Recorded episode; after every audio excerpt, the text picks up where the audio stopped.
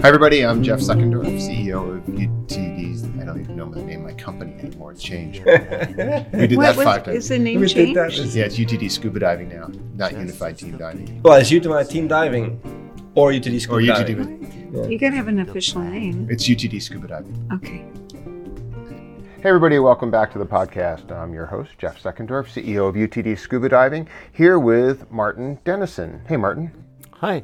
So we are in the south of Spain at the Rivamar Dive Center, and Martin is here from the EUF, and we are completing an ISO certification for Unified Team Diving for UTD. So we're going to talk about what that mouthful of initials means, and what the process was, and what it means to UTD, and what is the EUF, and what is ISO, and what are all these initials. So. Um, yeah, so let's let's just dig in. So, who are you? First of all, I'm glad to be here and hi to everybody. My name is Martin Denison. I grew up in England.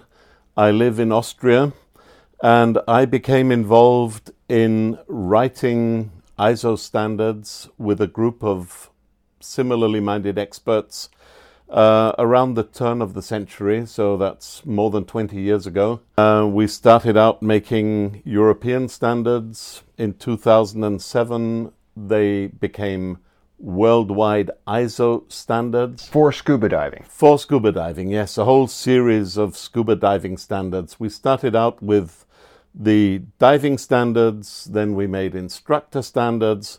Um, at a European level, this was something that the European Underwater Federation thought would be very valuable to try and harmonize training and to create a level uh, for comparison of different training systems. So uh, these days, you still have many, many different training organizations, hundreds of them, in fact, issuing various levels of qualifications, C cards, um, some called ocean diver, two star diver, open water diver, scuba diver. There's a, a whole lot of names, and it's very difficult if you don't know exactly the content of what goes into a scuba diving class to accept these divers when they travel internationally.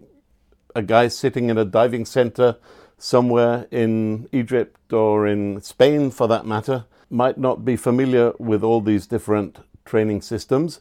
So um, the ISO standards basically set a bar along which all these standards are measured and can be certified, and that makes them much more readily comparable and acceptable, makes it easier for divers to travel, and of course, at the instructor level, it makes it easier for instructors to have their qualifications accepted across different countries and um, around the world, basically. So let let's start with what is EUF and what is ISO, and wh- how are they different?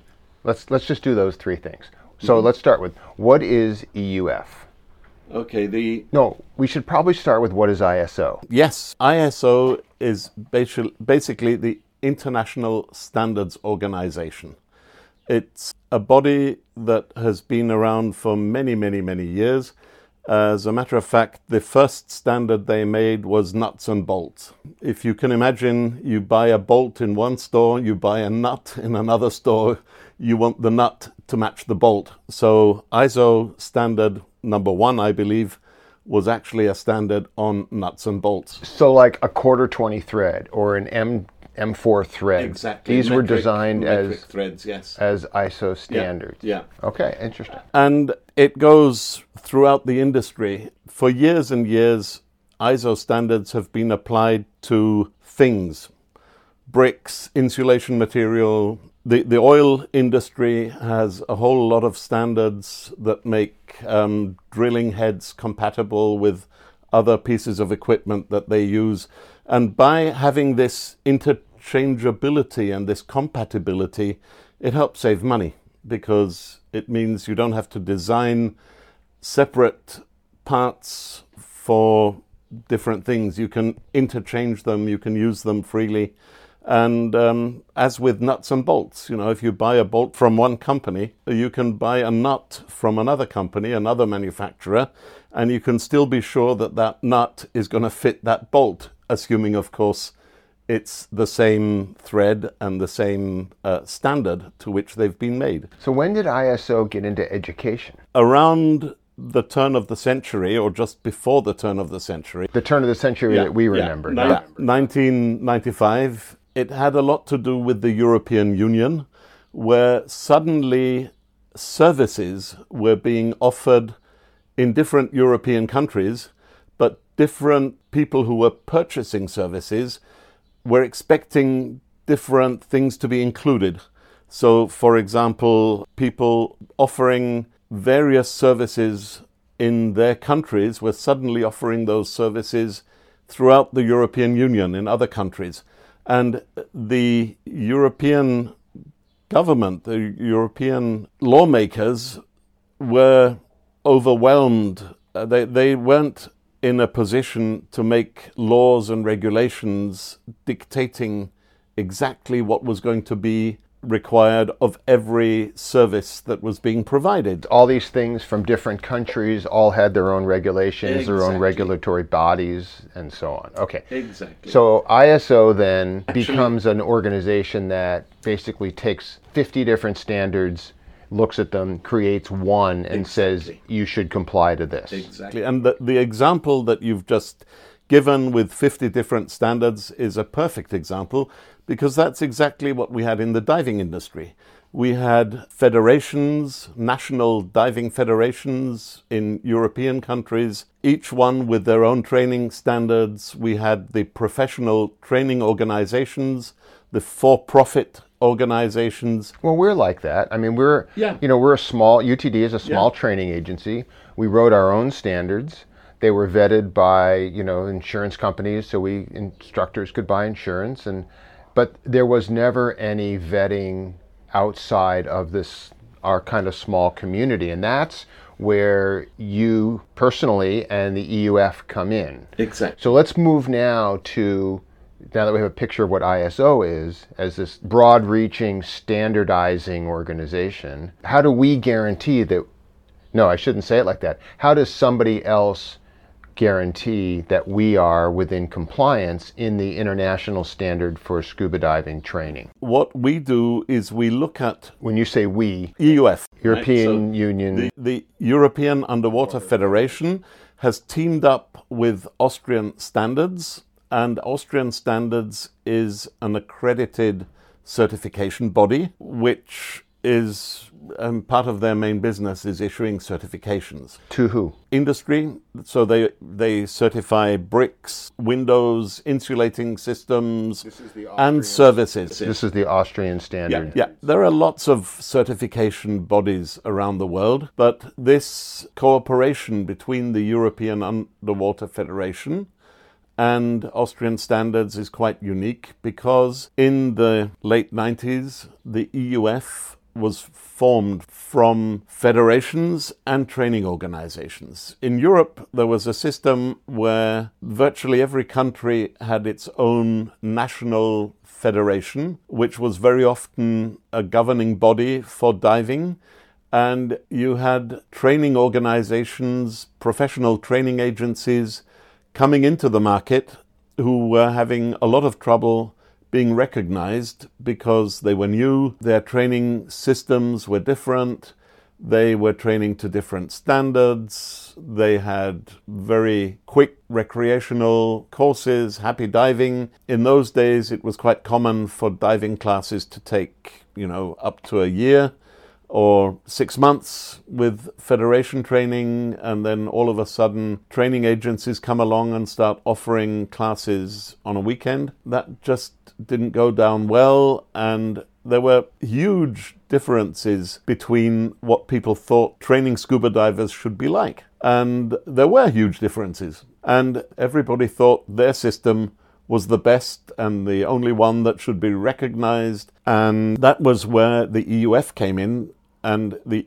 European Underwater Federation was actually a meeting place, an umbrella organization, the only one, as far as I know, where both commercial training organizations like PADI, SSI, UTD, and many, many others, SDI, TDI, are members or were invited to be members. The federations, on the other hand, like the German Diving Federation, BSAC, the British Sub-Aqua Club, and many, many federations who didn't have such a commercial view on diving. It wasn't profit orientated. They all came together under this one umbrella. All right, so now now let's talk about UTD because Okay. of course that's like talking about me, Yeah, and that's exactly. always what I want to do is talk about me. So we have been in operation since 2008, and we have never spent the time and energy to conform to ISO standards. And we teach a f- sort of unique methodology, so it, it's always seemed like it would be a challenge to actually make this conformity. And then, you know, we had a conversation with you guys, that's the EUF, mm-hmm. a few years ago, and started to look at the possibility of, of acquiring this certification for UTD. And then it seems like it got a bit closer and a bit closer and a bit closer, which is really cool. So we met at the at the DEMA show, and we mm-hmm. started to look at the possibility of becoming ISO compliant. Basically, is what we're looking to do. And so your role in EUF is as an auditor.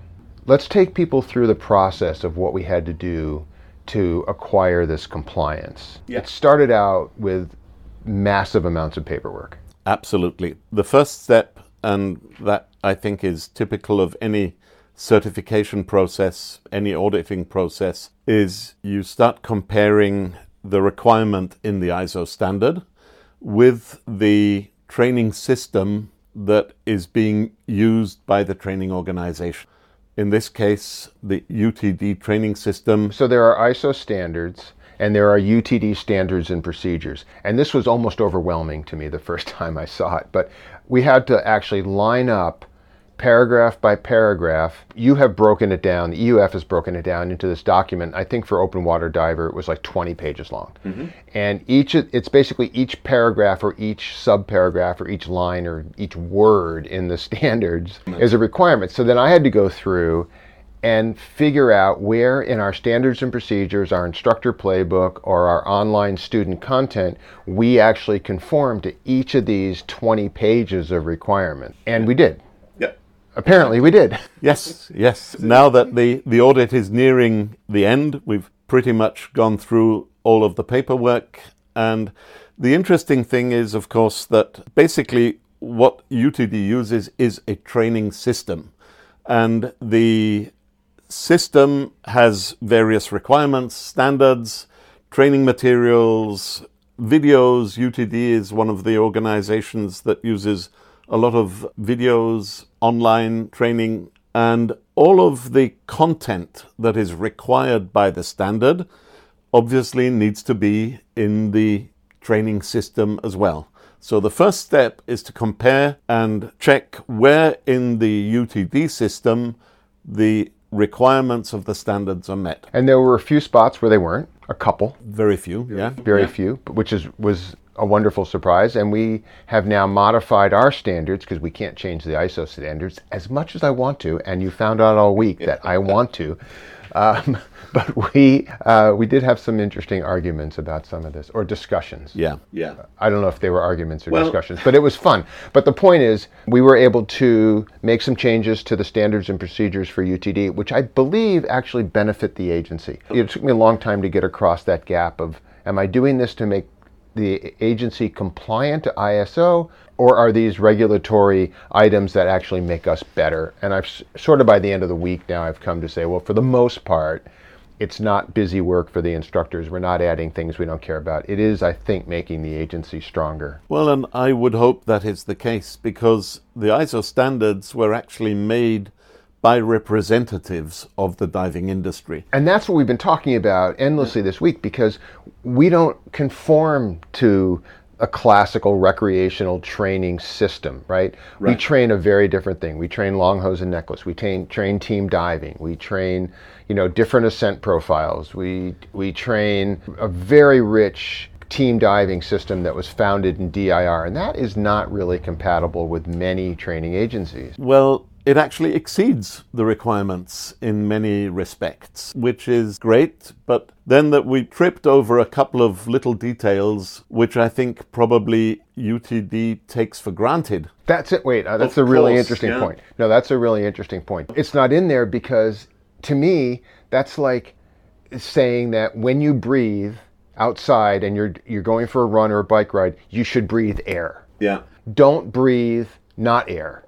But everybody breathes air, and I just assume because, you know, I, I can be a little myopic that everybody does or should do what we do. And the simple things like team diving, like ratio deco, like, you know, having a long hose, and it just seems like it's in the standards, but it's like so obvious to me that that's how we do and should teach that we found gaps where I was like incredulous that this had to be in the standards. And again, you know, one of the things I've learnt is that looking at many, many different training organizations, both federations with club structures and professional training organizations that are for profit, they all have a different view, and many of them believe that the way they teach is the only way and the best way.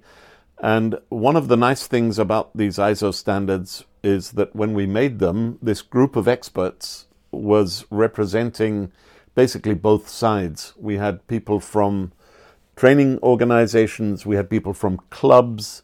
We put an emphasis on being able to achieve the requirements in the standards, even if you're a small training organization or a small club. The focus is on quality. And again, it's been a pleasure, I have to say, to audit UTD because the the type of training that you do is, I must admit, a great deal different from uh, most of what I've experienced with other training organizations. Some very individual approaches, but they meet the standards. And that's what it's all about at the end of the day. Yeah, or hopefully exceed, which is which is Yeah, what our goal yeah. is. So there are benefits to this certification. One of the benefits is going to be to instructors, one of the benefits is going to be to students, and one of the benefits is going to be to the agency, right? One set of benefits. So yeah. so you talked briefly about the benefits to students is that they'll be able to take a C card, the card now issued by an agency that conforms to this particular ISO standard. Particular ISO standard. and the instructors will have on the card something that says they their instructor training conforms to this ISO standard. Exactly. The other interesting thing, I just had lunch with Sergi Perez, who is the owner of the Rivamar Dive Center, who's our host here in uh, La Azoria. And what, what he said as a benefit is that every one of the hundreds and hundreds of UTD certifications that he's issued now has more weight. I'm glad he sees it that way. A lot of a lot of training organizations see the benefit in it, and obviously, if they didn't, they wouldn't be doing it. Right. I think that's true. So so if you have a UTD certification, you can now be assured that your certification will be accepted worldwide, which is a really cool thing. Theoretically, yes. Theoretically, Yes, assu- theoretically, uh, yes. assured. So, th- so the benefits are huge. We see this as a really valuable thing. I've been, like I said, I've been w- wanting to do this for many, many years. At the onset, it was a little bit overwhelming, and then we finally got down to like, you know, having some meetings to realize that well, we could probably manage the overwhelmingness of it and create it. And and so I guess you know the last few questions I have are a little more personal, but you know you've been a diver for a very long time. You're an instructor. You've certified, you know, or audited all these different training agencies. What did you learn this week? Because you sat in on the whole IDC. You have all the instructor content. You have the student content. You watched us teach. We have two instructor trainers here, me and Ben Boss. We've got an instructor trainer candidate. We have seven instructor candidates, and we're at a UTD Dive Center. So, what did you learn? First of all, it's a big course. Um, a lot of the stuff that I heard here was new to me. Things that I've not heard before. Your own way of approaching things. Min Deco was something that I'd never met. Or ratio, deco, yeah, was also something that I'd not met in in that form, and um, it all makes perfectly good sense. And as I say, one of the things that you learn is to have a wide horizon, and um, there are many, many different ways of achieving a goal, and not all the goals are the same. some people are quite happy if they turn out divers who are reasonably fit to dive.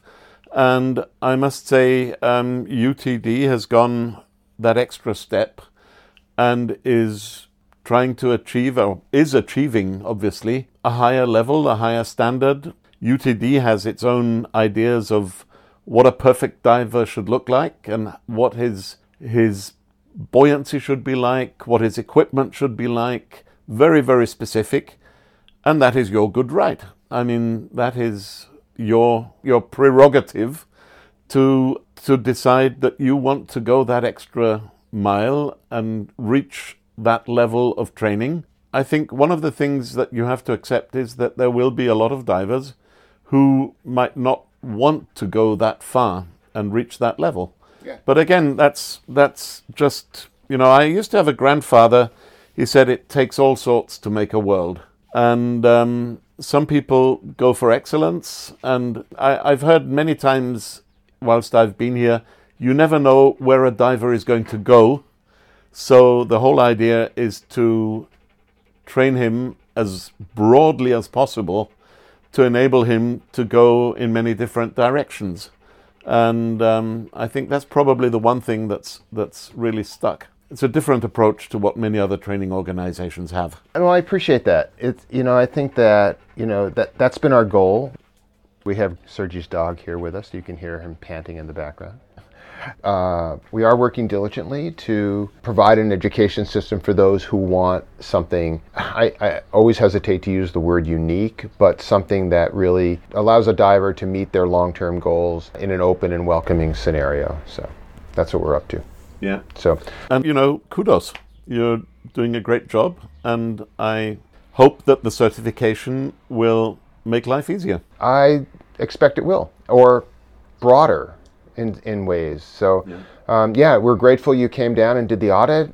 It was fun to go through it and, you know, have these, uh, you know, argument discussions because I feel very strongly about a lot of this content and, and I feel very strongly about the yeah. methodology that we've developed over these decades to, to, you know, be a slightly different, slightly more focused um, organization and, you know, that gives people an option rather than what I've always talked about in these podcasts, which is, you know, the thing I hate the most, which is the local $99 open water class, which I think just creates uh, horrible headaches. Yeah. So, you know, we don't do that, we never will. And I think now that we are telling the world that we're conforming mm-hmm. to an international standard that virtually every other major agency in the world is conforming to, you know, now it's like, okay, here is a legitimate option for a type of scuba diving training that's different. We think it's better, but we'll never judge it like that. But but has benefits to students, instructors, and the agency. So that's where I am with it. Okay. So we're going to close this up. But Martin, I so appreciate everything you've done for us and and your open-mindedness coming to this in a kind of a new world. And yeah, we look forward to seeing where this takes us over the next you know next decade and a half of, of UTD now ISO certified. Thank you very much for having me and going through this process. All right. Thanks everybody for listening. As always, you can find us wherever you get your podcasts Pandora, Apple, Spotify, choose it. And uh, we'll be back with more obscure questions podcasts coming up. So, all right. Thanks everybody. Just a looking inside. Hell is going outside.